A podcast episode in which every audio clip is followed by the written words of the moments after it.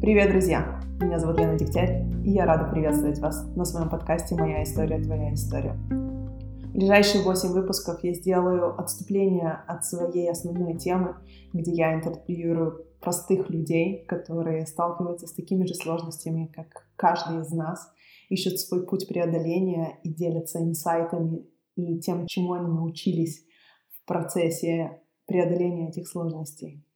Я решила сделать мини-серию интервью с психологами из разных направлений для того, чтобы дать вам, слушателям, возможность понять, что такое психология, когда нужно идти к терапевту, сколько это длится, как понять, что он хороший или не очень, какие вопросы нужно задавать, чего опасаться. Все это я обсуждаю со специалистами из различных направлений, чтобы дать вам возможность понять, как это работает, и понять, надо ли вам, и дать вам инструменты для выбора, который будет оптимальный именно для вас.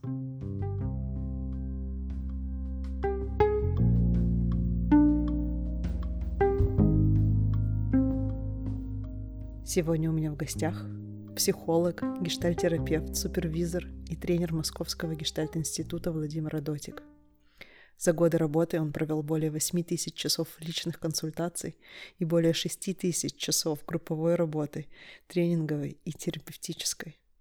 Кстати, по первому образованию он программист и работал очень долго в сфере IT. Я нашла его на просторах Инстаграма. Мне очень нравилось то, что он пишет. Сейчас он достаточно часто отвечает на вопросы у себя в сторис, в которых многие люди, которых я знаю, и я сама, находят очень ценные ответы. Тогда давайте начнем с того. Расскажите кратко о себе, может быть, о направлении, в котором вы работаете, и какой-то опыт, который у вас есть или где вы обучались. Меня зовут Владимир Адотик, я психолог, гештальт-терапевт, э, тренер Московского гештальт-института. Гештальт-терапией занимаюсь уже где-то 15 лет. Вот, когда думал о нашей встрече, думал, как интересно, когда есть люди, которые пишут, а я такой-то, такой-то, такой-то, у меня там 10 направлений психотерапии, там. Я думаю, а как? Ну, в смысле, я вот 15 лет из, ну, изучаю один метод. И мне кажется, что я до сих пор его не знаю. Ну, в смысле, что надо продолжать учиться, учиться и учиться. Вот, я так всегда впечатляюсь людям, которые прошли там один трехдневный семинар и говорят, ну, я теперь еще и это знаю.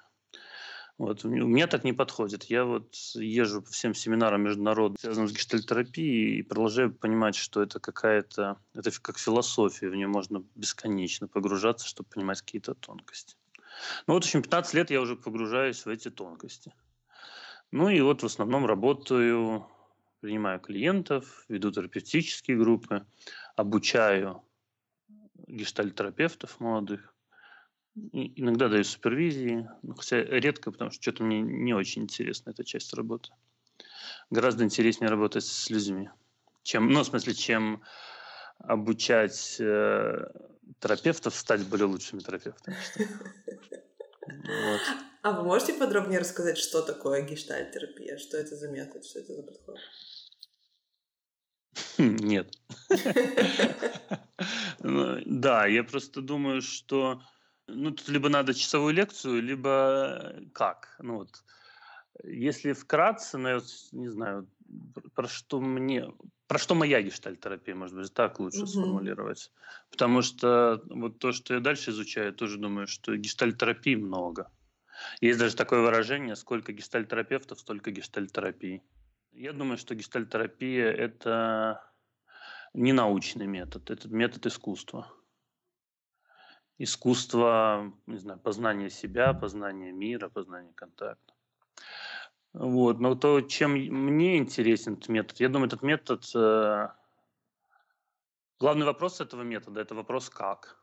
Мне кажется, это очень интересно, потому что, например, ну, раньше, когда я приходил в психологию, мне казалось, что главный вопрос психологии – почему или там откуда, то вот сейчас мне, мне нравится, что в гештальте главный вопрос как. То есть мне не так интересно, почему там или что там случилось когда-то. Мне намного интереснее, как это происходит. Да, человек приходит с этой сложностью. э, того, чтобы копаться там в детстве, я спрашиваю, а как? Как это происходит? Как ты это чувствуешь? Как ты это проживаешь? И, и человек начинает описывать просто то, что он раньше не замечал.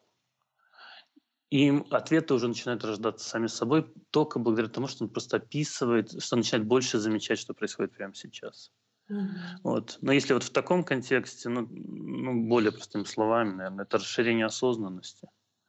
Вот я иногда, когда клиент приходит на первую сессию, я им говорю, ну, смотрите, вы когда приходите первый раз ко мне, если я вас спрошу, скажите все факты, феномены, которые вы знаете про себя. И э, клиент, ну, может, назовет, ну, не знаю, 50, ну, 100 фактов. А через полгода терапии он сможет назвать про себя, не знаю, 10 тысяч фактов. И это как пазл. Если у него есть пазл моей жизни, да, то там было, до этого было 50 пазликов, и я какую-то представлял одну картинку. И, соответственно, делал выборы из представления этой картинки. А если там 10 тысяч пазлов? Ну, в смысле, она достроилась. Да, и, я, и там, где раньше у меня была ну, прямая трасса, там уже перекрестки. Да, там есть какие-то маленькие дорожки. И вот, или знаете, как в этих красивых фильмах голливудских, когда один момент меняет смысл вообще всего. Mm-hmm. Да, там, вот как, не знаю, шестое чувство или какое-то еще был. Так и тут же, да, я, человек узнает про себя какой-то один маленький момент, и все, и сразу ну, другая картина, он понимает абсолютно по-другому. У меня недавно было ну, вот показательный момент, наверное, вот в этом смысле, на группе. Девушка как-то сильно раскрылась, там очень было много чувств, а другой участник в конце группы сказал, а мне было скучно. И вот приходит она на следующую группу и говорит, мне так, ну, как она сказала, вот я просто раз раскрылась, а мне другой участник сказал, что было скучно, и я поэтому решила, что сегодня приду и скажу этому участнику, а что, я, что мне сделать, чтобы тебе было не скучно? Ну, это, у меня удивление в этом месте. Я говорю, слушай, а как ты поняла, что ты хочешь... Э, вопрос, как это, угу. да? Как ты поняла, что ты хочешь у нее именно это спросить? Он говорит, не знаю, просто родилось. И я вот помогаю этот вопрос раскрутить. Я спрашиваю, а что ты чувствовала в тот момент, когда он говорил, это скучно? И она говорит, стыд, вину, раздражение, обиду, гнев. Я говорю, и правильно я понимаю, что исходя из того, что ты вот эти чувства испытывала, ты хочешь у нее спросить, что я могу для тебя сделать? Она такая сидит и говорит, нет, я уже не хочу. Да, ну просто вопрос в том, за счет того, что вот этот вопрос как был задан, как это происходило, за счет того, что эти пазлики осознанности появились, стало понятно, как она привычна, да, мы можем уже дальше раскручивать, что, видимо, человек всю жизнь так подстраивается, да, всю жизнь пытается сделать другим людям хорошо. Ну, это там уже в другую уходим. Но вот уже видно, что если я замечаю больше про свою жизнь, у меня совсем другие выборы делаются. И это то, что мне нравится, вот, ну, одно из того, что мне нравится в гештальте. Может быть, ну, что еще? Я как-то слышал, мне очень понравилось, директор норвежского гештальт-института когда-то сказал, что, э, что суть гештальт-терапии – это теория поля и контакт. Вот, если расшифровывать эту идею, вот, что гештальт-терапевты наверное, это первый. Не значит, что это лучше, но в смысле, что это первый, первые психотерапевты, которые сместили фокус с человека на контакт. Угу. Да, что, ну вот, например, не знаю, есть одно такое выражение, которое я очень люблю. Я такой, потому что ты есть. Вот не знаю, вы замечали, что вы как будто вы же одна такая, много про себя знаете, но с каждым своим клиентом вы немножечко разные. Да, конечно. Очень да? Ну вот удивительно, удивительная штука. Это вот про то, что контакт меняет нас. Да? И вот если вот э, быть в этом месте внимательным, смотреть, ну вот оно открывает какие-то очень большие перспективы. Да, что если я буду изучать контакт, что не такое уж все ригидное, да, там, например, а, в гештальтерапии нет такого понятия, как характер. Okay. Ну, в смысле, что как что-то такое статичное. Да, мы вообще не говорим о структуре, структуре характера, мы говорим о процессе. Но что человек – это процесс контактирования. Угу. Процесс контактирования с миром, со своими потребностями. И в этом смысле, если я буду внимателен к этому, это может быть очень изменчиво. Соответственно, у нас много ресурсов для того, чтобы меняться, как мы хотим, потому что мы не думаем о себе как о статике. Вот. И, наверное, еще такой важный момент, что одна, один из важных факторов – это творческое приспособление. Да? Вот ребенок, когда приходит в жизнь, он э, он же каждый день ну, проявляет творчество. У него каждый день что-то новое, и он каждый день приспосабливается. Ух ты, я начинаю ходить, прикольно, как это там. О, новая игрушка там, да. Он каждый раз творчески приспосабливается. Потом что-то такое происходит с человеком, да, ну, какие-то стрессовые ситуации, не знаю, травмы, там, что угодно. И он как будто разучивается в каких-то вещах, в каких-то местах вот этому творческому приспособлению. Mm-hmm. И вот и в этот момент э, там, психология говорит о формировании характера, структур там, и так далее.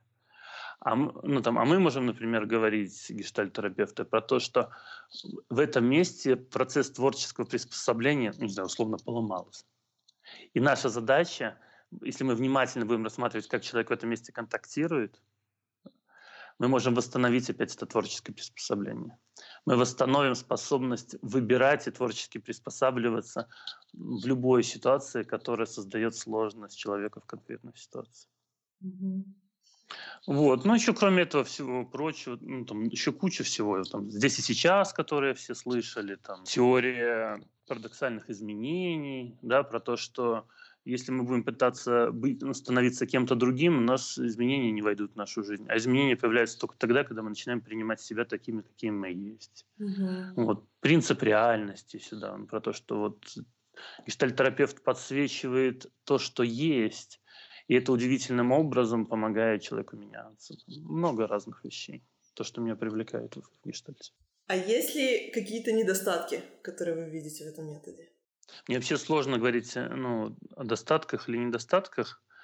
Я когда-то, у меня есть такая байка, ходит среди гештальтерапевтов, она у меня очень симпатична. Когда было какой-то там сбор ведущих тренеров гештальт-сообщества, и там был какой-то такой спор сильный. В какой-то момент э, директор Московского гештальт-института Данила Хломов, он такой прервал, прервал процессы и говорит, поймите, гештальт, он не вот здесь, он показывает как будто между клиентом и терапевтом, он вот здесь и показывает на голову. И мне это очень впечатлило. Я просто потом подумал, что э, когда смотришь на, ну, на саму сессию, если бы можно посмотреть, то сложно отличить эту сессию там, от сессии экзистенциального терапевта, там, ну, любого другого терапевта гуманистического толка. Да, там. Угу. Вот. Но это, это скорее способ размышления, ну, способ, э, ну, философия, как я думаю об этом. И поэтому ну, говорить там о каких-то недостатках мне сложно. Ну, могу, наверное, сформулировать там. Когда у меня один уч- ученик, он одновременно учился и психоанализу, и гештальтерапии. Угу. Вот, и он потом делился, что он все не может э, найти свое место, потому что, приходя, например, на сеанс к психоаналитику, ему все время не хватает э, его теплоты и чувств. А приходя к гештальтисту, э, там, э, на какие-то сессии, там, ему не хватает крутых интерпретаций, угу. да, вот этих глубоких сразу, а это у тебя про отца в 4 года, там, что-нибудь такое. Вот, но я вот подумал, что вот для меня, не могу назвать это недостатком, да, но вот скорее гештальт, в гештальте, мне кажется, минимизирована вот эта идея «я знаю про клиента больше, чем он сам». Угу. Я ничего не знаю про своего клиента. Но я могу благодаря своей чувствительности, благодаря своей внимательности открывать его мир вместе с ним. Да? Вот э, еще одна такая, я, я очень люблю метафоры, мне как-то проще ими изъясняться. Я видел как-то статью своего коллеги, мне очень понравилось, что э, психологи делятся на два вида. Психологи-садовники и психологи-инженеры. Угу. Психологи-садовники создают пространство для того, чтобы этот цветок вырос своим каким-то уникальным способом. Они стараются ему помочь, ну, не знаю, одобряют почву, там, создают условия, чтобы он стал тем цветком, который он хотел. А, э, а инженеры, психологи, они точно знают, э, что с человеком должно быть. Ну, в смысле, где поломка, где надо что починить. Так вот, мне кажется, гештальтисты в большей мере садовники, чем инженеры. и я не знаю, хорошо это плохо. Мне очень нравится, что, ну, там, что я садовник в этом смысле. Вот. Но это может быть недостатком для кого-то. Ну да, поэтому я и задаю этот вопрос, потому что все равно одна, одно направление не может подойти всем, мне кажется. Разным людям по складу характера и по способности восприятия информации подходят разные подходы или в разные периоды жизни даже могут подходить разные подходы. Ну, это интересно, да, если вот все-таки мерить э, человека структурами, да, там, ну, что, не знаю, там, соционика, я плохо mm-hmm. разбираюсь в этом, но там, например, же есть там, они говорят, что кто-то логик, там, кто-то интуит, там, да, mm-hmm. и приходят, и говорят, ну, некоторые клиенты, что, не, чувство вообще не про меня. Мне надо схемы, мне надо то-то, то-то, то-то. Ну, вот если с такой логики подходить, то, наверное, да. Но я тоже не, не согласен с этим. Мне кажется, вопрос в том, что если, ну, как это сказать, если человек говорит, я все время хожу только на правой ноге, а левая нога это не мое, мне это кажется странным. Поэтому я не согласен с той идеей, что разным людям подходят разные направления. Мне кажется, по крайней мере, мое направление. Опять, нет идеи, что направление гештальта лучше других. Вообще нет. Было исследование, о котором говорилось про то, что... В общем, нет более лучшего направления психотерапии. У всех примерно плюс-минус одинаковые критерии эффективности. Просто кому-то больше отзывается какое-то направление, да.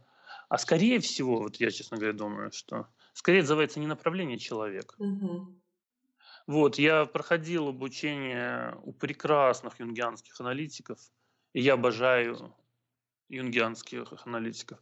А попал когда к человеку психоаналитику на какой-то семинар – и он был, на мой взгляд, ну, несколько высокомерен. И мне не нравится, как будто не нравится психоанализ. Mm-hmm. Ну вот я думаю, что есть же такое, что один из терапевтических факторов э, по исследованиям является личность терапевта. Поэтому, мне кажется, не столько важно, какая, какая, какой вид терапии, в смысле, как человек, который обладает этим видом, ну, методом работает. А вот. есть ли все-таки какие-то случаи, в которых вы отправите к другому специалисту? Я не работаю с детьми, ну там, я не работаю с зависимыми. Одной из моих ценностей является ответственность человека ну, за, за свои действия, за свои поступки и так далее. И когда ко мне приходит взрослый клиент, я могу дать эту ценность. Ну что ли, это немножко другой способ, я этому не, не учился специально, и мне не очень интересно, если честно. Вот, с зависимыми, учитывая, там, не знаю, мой бэкграунд, там, ну, там, э, э, родительскую семью, там, да, там, какие-то специфику, я понимаю, что мои границы не настолько жесткие, тверды, чтобы я как-то помогал зависимому человеку проживаться. Мне кажется, есть люди, которые тоже специальные, проходили специальное э, обучение для этого, и они лучше в этом, чем я. Я не говорю про то, что этот метод не работает. У меня mm-hmm. есть куча знакомых гештальтистов, так их назовем, которые работают зависимыми прекрасно, с детьми, ну, в том числе. Вот. Э, с кого еще не возьму? Наверное, я могу напугаться. Ну, например, если придет ко мне человек, э, не знаю, шизофрении, угу. да, ну, мне проще будет отправить его к человеку, который э, работает постоянно с клиентами такого рода. Угу. А мне для этого, ну, ввиду моей тревожности, я не уверен, что я буду готов столько вкладываться. Я верю, что возможности э, моего метода дают все возможности, чтобы с человеком работать. Но сколько моих ресурсов на это понадобится? Был такой интересный случай, э, мне рассказывали, я очень впечатлился. В Норвегии есть такая вещь. А, там же пространство очень э, разряженное, и там люди, например, живут в горах, там, да, там по одному, по два человека. И вот если человек, ну, не знаю, в психозе, например, то за ним прилетает вертолет, берет его, э, везут они его в столицу, его там лечат, ну как лечат, пичка, пичкают таблетками, там что-то делают, и потом отвозят обратно. Ну и понятно, что это перманентный процесс, потому что ну, ничего не происходит. Человека э, там, таблетками полечили, и все вернулось. Так вот, был случай, когда прилетает туда вертолет, и тут начался сильный снегопад. И они застряли там на 4 дня.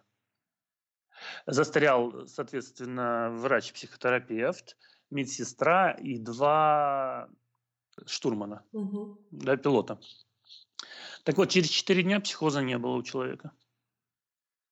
Это вопрос в том, что он попал в благоприятную среду контакта. Помните, мы говорили, что угу. я, я такой, потому что ты есть, да? В смысле, он, он, этот человек в психозе попал в другое поле, благоприятное, там, где есть врач-психотерапевт, который понимает тонкости контакта, и было достаточно времени.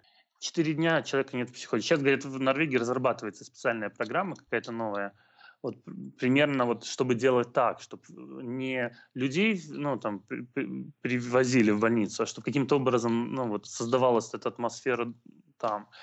И вот эта мне идея очень близка, что я просто могу увидеть, что моих ресурсов недостаточно, чтобы создать рядом с человеком такое поле, угу.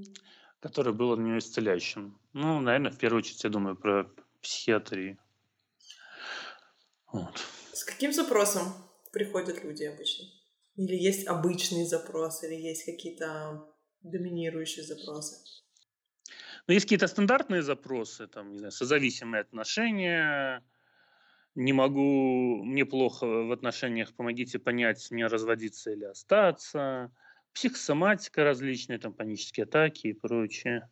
Часто есть такие, э, приходят люди с запросами про некоторую эффективность, но, на мой взгляд, э, эти вопросы быстро уходят в фон, потому что оказывается, что есть гораздо более тревожащие вещи. Чаще всего клиент приходит с вопросом «помогите мне разобраться». Угу. Для того, чтобы разобраться, обычно хватает одной, максимум двух встреч ну, чтобы понять, понять, как это происходит, ну, в смысле, что это происходит.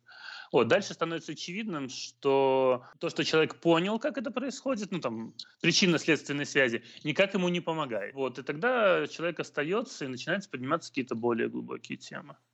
Например, про образ себя, что человек живет не своей жизнью, что его чувство вины там, или стыда не дает ему совершать те поступки, которые бы он хотел. И, соответственно, запрос часто меняется уже вследствие. У меня был такой красивый случай. Пришел клиент, говорит, помогите мне спасти отношения. Ну, плохой запрос. Ну, в смысле, менять другого человека, ну, там как-то... Причем э, ему уже до этого несколько психотерапевтов ну, как будто бы диагноз выписали уже, что ваши отношения невозможно спасти, надо их разводиться. Вот. Ну, как-то меня тронуло, я, я каждый раз говорил, что это, ну, как это сказать, запрос не тот, но давайте будем разговаривать. Вот. И он в течение года отчаянно спасал отношения, спас их. Но меня очень тронуло, что через год он пришел и сказал, а мне надоело говорить про отношения, давайте будем говорить про меня. Да, это вот про то, что люди, запрос, который они приносят, часто он правильный, но не, не тот, который они действительно бы хотели. И лишь потом, когда они начинают доверять своему терапевту, появляется что-то то настоящее, о чем они хотели бы говорить. А сколько времени длится обычная терапия? Вопрос философии и mm вопрос ценностей. Я, я слышал разные вещи. Вот. Мне нравится, мне нравилась идея, что ну, нет смысла начинать терапию, если ты не готов хотя бы, хотя бы год угу. ходить на нее. Почему год? Э, средняя температура по больнице. Ну, потому что я видел много разного. Ну, в смысле, что приходит человек, и он так быстро впитывает вот эти изменения в контакте, которые происходят, что он через три месяца другой человек, у него все хорошо, и он говорит, я, мне нравится продолжать, но я вижу, что я прихожу просто пообщаться. И мы останавливаемся. Да? А есть люди, которых могут ходить годами. Это вот опять разница между садовником и инженером, наверное, там, да, или просто врачом. Это врач пропишет, да, или, не знаю, вырежет хирург. И там как будто от человека ничего не зависит да, а все-таки психотерапия это более сложный процесс. Я могу что-то предложить, но съест ли клиент это, да, или переживет и выплюнет, или частая история. Он говорит, ну я же прихожу на психотерапию, я же плачу деньги, и он как будто тем самым себя оправдывает, чтобы ничего не менять в своей жизни. Угу. Ну, то, что мало, психотерапия – это не уже изменение в каком-то смысле, а важно, как человек потом это будет применять э, в жизни. Ну, например, потому что я видел такие случаи, как люди годами ходили какие-то терапевтические группы, что, потому что там ощущали жизнь, там много чувств, там много эмоций, переживаний. и шли в обычную жизнь, там ничего не меняли. Но они как будто подменили свою жизнь психотерапией. Вот, поэтому говорить о том, что сколько должен ходить, это, эта логика идет из того размера, что от человека ничего не зависит, а просто психотерапевт просто взял туда, не знаю, залез в мозг, что-то там подкрутил, и человек все поменял. Но это не так, человек сам выбирает. Ну, у меня есть ценность некоторая, думаю, не только у меня, и в других направлениях психотерапии тоже. Человек сам выбирает, как ему жить, что ему делать, а я могу только ему предложить эти варианты. Но в среднем по больнице, ну, за что я обычно говорю, что первые пару месяцев мы с вами только знакомимся, вы только выбираете, доверять мне или нет. Мы за эти два месяца, безусловно, разберем всю вашу симптоматику, и вам сильно полегчает. Это ну, то, что я уже из опыта вижу, что два месяца с головой, чтобы человек сказал, о, все, мне, мне похорошело. Но, с другой стороны, не знаю, может быть, если бы он не ходил к психотерапевту, ему, может быть, тоже через два месяца похорошело. Вот. Через полгода обычно человек начинает видеть, как его жизнь меняется. Он начинает замечать, что что-то пошло по-другому. Вот. Через год он как будто есть уже устойчивое ощущение изменения. Опять же, достаточно ли этих изменений или нет? Вот я скорее говорю про то, что год это такая хорошая цифра, которая чаще всего есть появляется ощущение, что я на свою жизнь уже смотрю сильно по-другому. Mm-hmm. Вот, но э, про сколько длится на взгляд, э, процесс психотерапии бесконечен. Но мне понравилось э, то, что вы сказали относительно того, что, может, если бы он два месяца не ходил, ему все равно стало легче, потому что да. у меня очень часто такое бывает, что мне пишут люди, вот у меня запрос и все такое, и к тому, а у меня там, не знаю, занимает неделю, две, три, пока мы встретимся.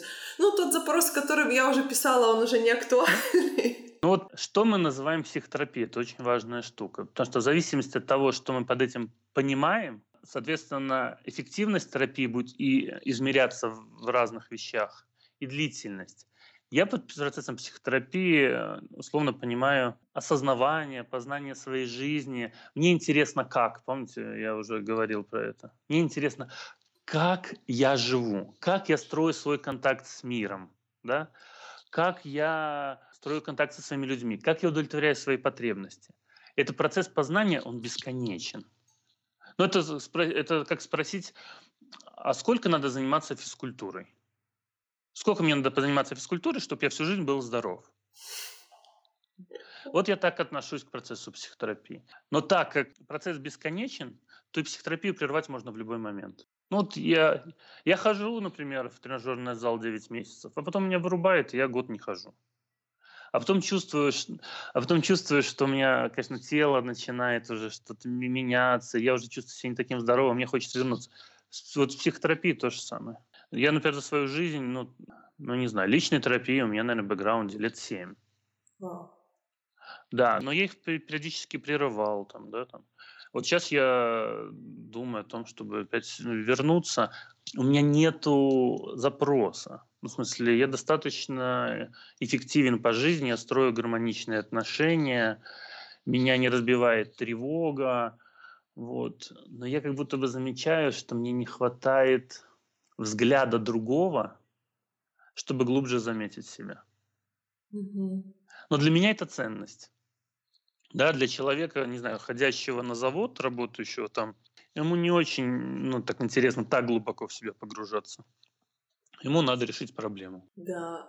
Вот это, кстати, подводит меня э, к, к моему другому, следующему вопросу о том, что как понять человеку, что ему нужен терапевт. То есть в какой момент я понимаю, что вот мне не мешало бы пойти на терапию, так как у терапии есть такая репутация не очень, то есть есть идея в обществе, что нужно справляться самому. И тогда есть вот этот вот момент, в котором я понимаю, что уже пора кому-то обратиться. И вот есть ли какой-то метод, как мне понять, что надо. Я знаю, что, условно говоря, на мой личный взгляд, что большинство людей просто походить и поговорить со специалистом лишним не будет. Вот, но если есть какие-то ограничения, как понять, что вот прямо сейчас пора? У меня нет ответа прямого. Я думаю, что если этот вопрос возник, значит пора. Okay. Если такая мысль возникла, значит пора. Вот. Э, я соглашусь, что есть ну, в обществе некоторое ощущение, что к психотерапевтам ходят только психи. Да, и тогда получается, что надо идти туда только в крайнем случае, когда я уже не справляюсь. Угу. Для меня это место на самом деле грустное. Но большинство клиентов именно так и приходят. И что тогда мы делаем? Э, тогда это не психотерапия в этот момент, я считаю. Это оказание экстренной помощи. Да? То есть мы, э, как в больнице есть, да, там есть просто лечение, а есть, э, как же это называется, такое отделение, где там вот все при смерти лежат, там только Хоспис. что спасли. Нет? А, Нет. этот интенсивная... Ин... Да, да, да, да, да. Ну, вот, вот, то есть их отправляют в вот эту интенсивную терапию. Их надо спасать. Вот, и тогда это не очень похоже на психотерапию. Я обычно, ну, там, я могу начинать давать советы, я начинаю четко говорить, вот это так можно, так нельзя. Ну, в смысле, это совсем не похоже на ту психотерапию, на те ценности, которые э, у меня есть там внутри, которые... Да, мы снимаем симптоматику, мы спасаем в этот момент человека, чтобы ему чуть-чуть полегчало. Вот, э, про эти два месяца я говорил, да? Угу. Вот, за эти два месяца человек симптоматику мы успешно снимаем, он наконец начал ставить границы, там, не знаю, своей жене, родителям, да, он наконец-то смог сказать первый раз «нет» в своей жизни, да, там, он научился себя заботиться, иногда уходить и быть одному, чтобы, а вместо того, чтобы в истерику впадать. Все, через два месяца человек э, говорит, о, я могу стоять на ногах, меня не, не, я не падаю, все. А, и в этот момент всегда выбор остается, ну, что человек говорит, о, спасибо, вы мне помогли, я пошел. Вот. И он уходит. На мой взгляд, мы просто сняли симптомы. Потому что новые привычки, вот эти новый способ мышления там еще не организовался. Да? И, скорее всего, там, через полгода, через год он э, опять попадет в похожие ямы. А может и нет, на самом деле. Вот э, не хотелось бы создавать это ощущение, что жить без психотерапии невозможно. На самом деле, может, человек попал в свой кризис. Мы за эти два месяца помогли ему этот кризис пройти. И он будет спокойно жить до следующего кризиса, который пройдет, будет, там, не знаю, через 3, 5, 7 лет. Может, так и хорошо. Вот. Но дальше вот, через, через, эти два месяца человек попадает в эту ситуацию выбора. Ему достаточно снятия симптоматики вот этой? Или он хочет все-таки научиться осознавать свою жизнь? Да? Научиться вот эти, увеличить количество пазлов? И там происходит выбор, и дальше мы говорим про год или про бесконечность. Там. Не знаю, ответил ли я на вопрос, как, когда стоит идти на психотерапию. Мне кажется, что да. Мне кажется, это как раз-таки про ценности и про отношение к жизни. То есть, чего я хочу от этой жизни? Значительно улучшить качество всех моих отношений, да, или снять вот кризис и опять вернуться в свою жизнь в какой-то мере. Я могу вот сказать, это очень видно, например, что люди, которые могут общаются со мной вне контекста психотерапии, ну, там какие-то знакомые. Они когда видят, как я живу, как я размышляю, как я контактирую, они потом втихаря спрашивают, а, а как сказать пойти на психотерапию? Ну, в смысле, то, как я живу, это реклама психотерапии. Да? Моя глубина, моя осознанность, моя, ну, что ли, эффективность построения коммуникаций людей впечатляет. Мне очень нравится это, это, ну, то, что вы сейчас сказали про как я живу, это реклама психотерапии, потому что в моем подкасте а, практически все девушки, с которыми я общалась, они так или иначе ходят или ходили на терапию, и каждая из них — это реклама психотерапии, что можно и жизнь улучшить, и вообще по-другому относиться — а, никогда не думала об этом в этом ключе, но мне очень нравится эта идея. Мне когда люди приходят э, на обучение гештальтерапии, не на терапевтические группы, а на обучение, многие вначале приходят для себя, а потом говорят, ну зачем мне это, зачем мне учиться становиться гештальтерапевтом? Я говорю, правда, может быть, ну, это не нужно. Вот, но я вам могу подсказать опыт. У меня вот есть э, пять друзей, у нас такая группировка, мужской клуб. Мы с ними дружим уже больше 10 лет. И так получилось, по сути, они минимум 4 года ходили на групповую терапию. На самом деле больше. Mm-hmm. Вот. Ну и по итогу, два из них очень успешных психотерапевта стали, а трое остальных, это два, два топ-менеджера, ну, топа в компаниях, и один очень известный инженер, там, кандидат наук там, и так далее.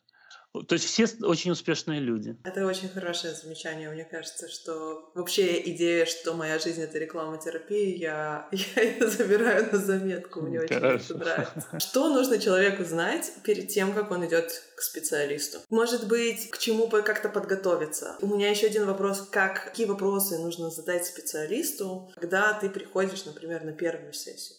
Что я должен его спросить? Люди часто думают, что им надо идти на психотерапию, когда не смогли уже задать эти ответы или вопросы.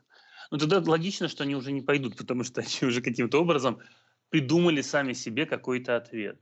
Вот. На мой взгляд, нету ничего. Можно просто приходить. Ну вот частая история, как ко мне э, приходят люди, они такие немножко растерянные. Я говорю, я вижу, что вы растеряны. Они говорят, а с чего начать, а про что говорить? Я говорю, скажите ту мысль, которая у вас была в голове, когда вы решили мне написать. Угу. Что такое произошло с вами, что вы решили мне написать?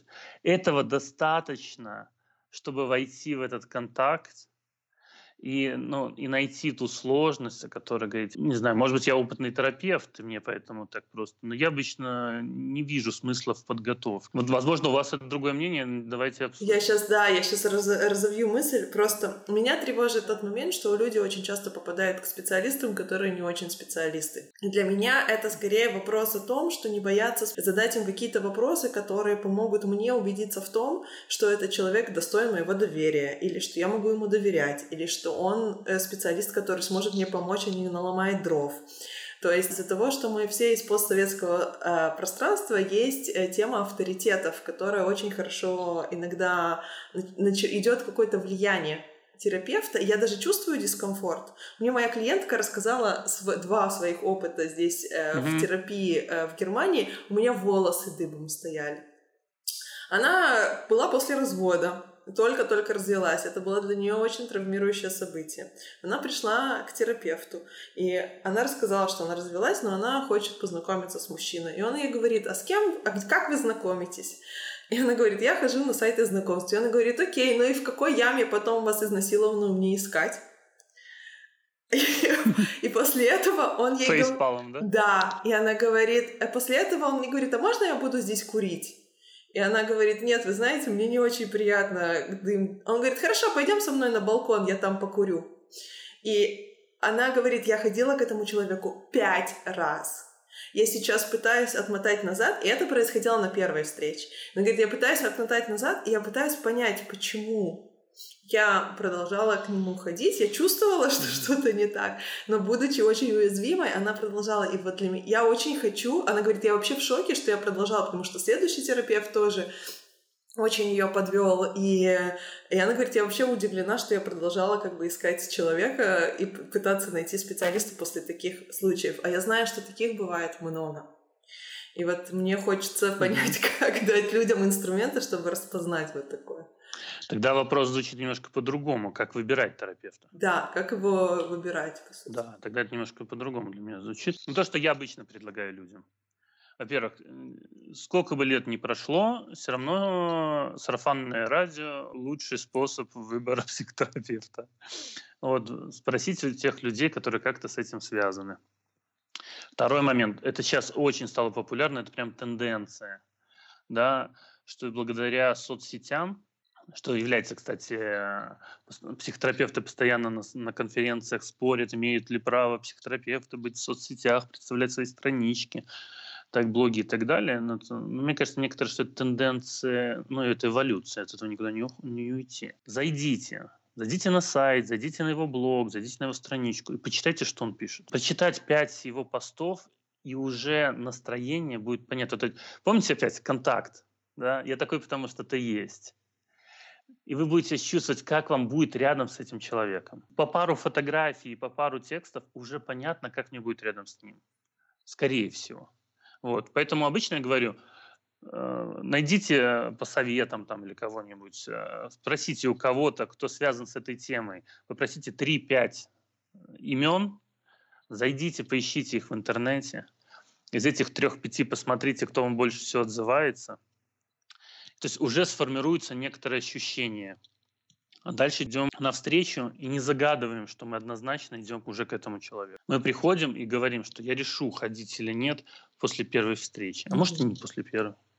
Вот, и тогда вот, вот э, и тут надо быть очень внимательным к ощущениям. Вы ну, не знаю, когда вы ходите на свидание, вы же после первой встречи не, не автоматически не идете на второе, вы думаете, ну, в смысле, хочу я с ним пойти на второе свидание или нет? Ой, это плохой пример, потому что есть Охран... люди, которые так хотят отношения, они пойдут просто потому, что позвали на второе свидание. Ну, это грустно, потому, ну, вот э, важный контекст, потому что если вы идете в психотерапию, надо понимать, что вы, вы идете выстраивать отношения с психотерапевтом в том числе, потому что это один из важнейших терапевтических факторов. И если вы изначально начинаете э, входить в отношения с тем человеком, с которым у вас куча дискомфорта, нет, пожалуйста, остановитесь, идите, ищите дальше. Ну вот, э, вот, вот моя позиция. Но если, если подумать, опять же, что я выделяю себе год на психотерапию, хотя бы, да, то ничего страшного, если я потрачу первую неделю на то, чтобы встретиться с двумя, с тремя, да, и почувствовать, как мне с ними. Хорошо. Я тогда, э, я знаю, у нас уже очень время, я еще пару вопросов хочу все-таки успеть да? задать. Насколько важен опыт специалиста и где место, где он получал образование в выборе терапевта? Я буду э, рассказывать историю, мне кажется, это впечатляюще. Mm-hmm. Недавно моя коллега поехала в один там райцентр, в институт э, преподавать курс по психотерапии. Ее фраза к студентам звучала следующим образом. Ребята, если вы хотите работать, э, хорошо работать с клиентами и им помогать, все вперед на личную терапию. В ответ она мне слышит, зачем? Мы же психологи, мы же здесь учимся. Такая же история может быть и для медицинских вузов. И вот это, на мой взгляд, вот эта опасность, да, что люди э, внутри ощущают, что если они просто отучились, получили корочку психолога или медицинского психотерапевта, то как будто они автоматически уже имеют право, да, ну, как это сказать, быть свершителями человеческих душ, что ли да, они становятся какими-то неуязвимыми, становятся инженерами, я так бы назвал этими, да. Вот, мне вот это место очень грустное. Потому что, на мой взгляд, хороший психолог э, или психотерапевт от нехорошего точно отличается наличием личной терапии минимум. Вот, это один контекст, который я хотел сказать. У меня была клиентка, которая тоже прошла пятерых, прежде чем дошла до меня. Я был уверен, что я стану шестым, но, но почему-то нет. Оказалось, что мы надол- надолго у нас отношения начались. Но вот проблема была в том, что она приходила, и, все психотерапевты были категорично, они вот такие говорили, вам это надо ли, пейте вот этот объем горы этих таблеток, или вам надо делать вот это абсолютно не были чувствительны к тому, что происходило с ней. А вот эта чувствительность, мне кажется, рождается благодаря личной терапии и личному опыту. Поэтому это вот первый фактор, на мой взгляд, э, отличие хорошего психолога от плохого, это наличие э, собственного опыта личной терапии. Потом, ну вот тут э, тоже это вопрос выборов, да.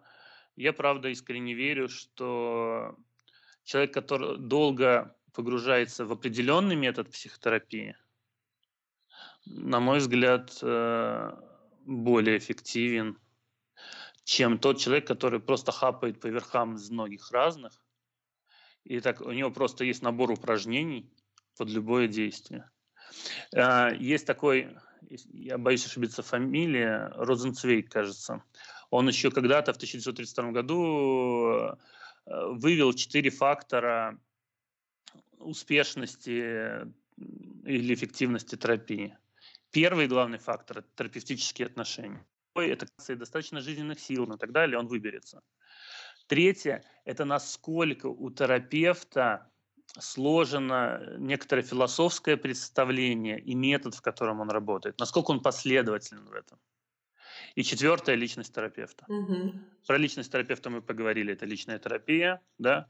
Про метод мы говорили, что чем все-таки глубже человек знает определенный метод, и он ему соответствует, не опирается, на мой взгляд, э, тем будет эффективнее. На количество ресурсов клиента мы повлиять не можем.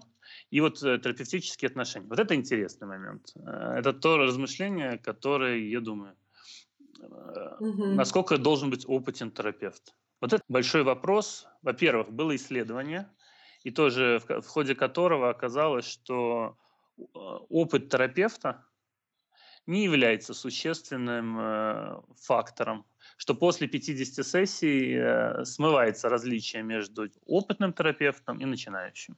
Важно лишь, какие установятся терапевтические отношения. Если говорить более простым, то ну, опытного есть свои плюсы. Да, он более чувствительный в каким-то момент. Он иногда может поделиться просто опытом, да, и он как будто бы он создает больше устойчивости, может, в отношениях. Но у молодых, мне кажется, есть много тоже прекрасных вещей, например, энтузиазм. Это, я вот думаю, что я уже много не делаю такого, чего делал там 10 лет назад. И поэтому, не знаю, опыт, мне кажется, не самое важное, если человек э, действительно ну, чувствителен к клиенту, э, может создавать это поле терапевтических отношений и достаточно сам проработан. Ну, вот я так думаю. Да. Э, на самом деле, практически все, э, кому я задавала этот вопрос про молодых опытных специалистов, сказали, у молодого специалиста он на энтузиазме, у него очень много. Да. Я с удовольствием рекомендую. У меня есть там пару студентов, которые просят рекомендовать. Вот. У них как-то, соответственно, они берут гораздо дешевле, угу. а я уверен, что от этого терапии не будет хуже. Это, это, это здорово. Ну, то есть мне очень нравится, когда в ответах э, начинает появляться какая-то тенденция, да, что как будто бы есть какое-то вот универсальное мнение между в сфере. Разное. Да. То есть молодой специалист, он дешевле, но он энтузиаст. Наличие терапии очень важно, тоже проскакивало больше, чем угу. один раз. Ну, то есть это появляется какой-то стандарт, и когда много людей отвечает на один и тот же вопрос похоже, действительно uh-huh. начинает зарождаться какое-то понимание у человека. Вот это важно, если там два, три, четыре человека сказали то же самое. Вот. Да. Так что это, это очень здорово. Еще один вопрос. Вы как мужчина, у меня мало мужчин в подкасте будет. А есть ли преимущество, разница, или как понять, мне нужно идти к мужчине-терапевту или к женщине-терапевту? На мой взгляд, для того, чтобы зайти в терапию, не надо сильно по этому поводу загоняться. Угу. Надо найти человека, к которому вам комфортнее идти. Потому что обычно человек, который только приходит в психотерапию, он вообще этому полю не очень доверяет. Он не понимает вообще зачем, про что. Например, девушка, да, у нее были сложные отношения с матерью. И, и она вообще не доверяет всем женщинам после этого.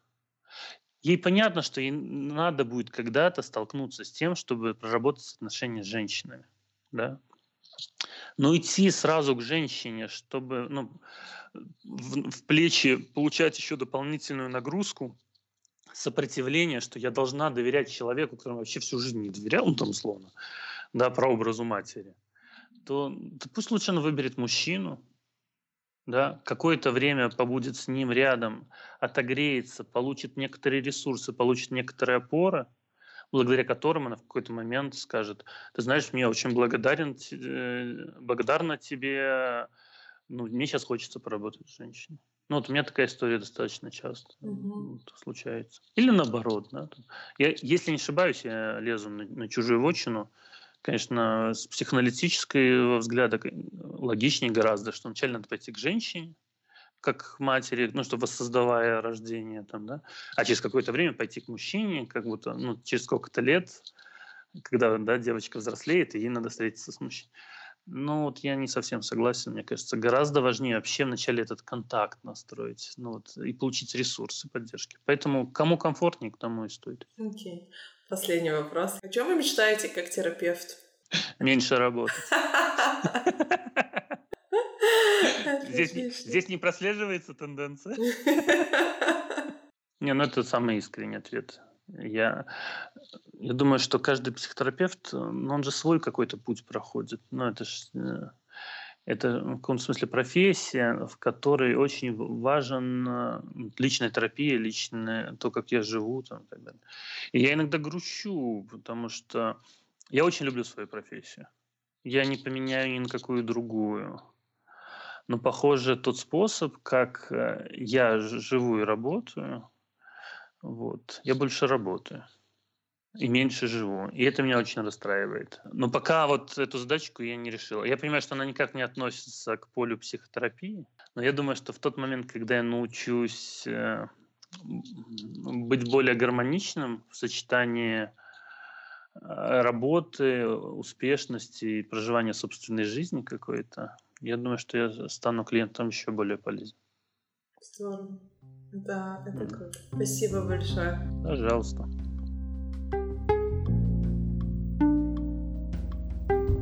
И это снова я.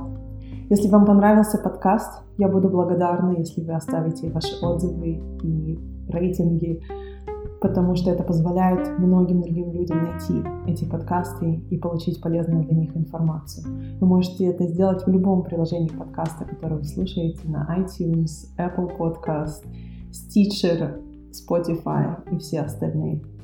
Я очень благодарна вам за вашу поддержку, за письма, которые вы пишете, и за благодарности, которые вы мне шлете. Это позволяет мне продолжать создавать этот подкаст и делать интересные для вас выпуски.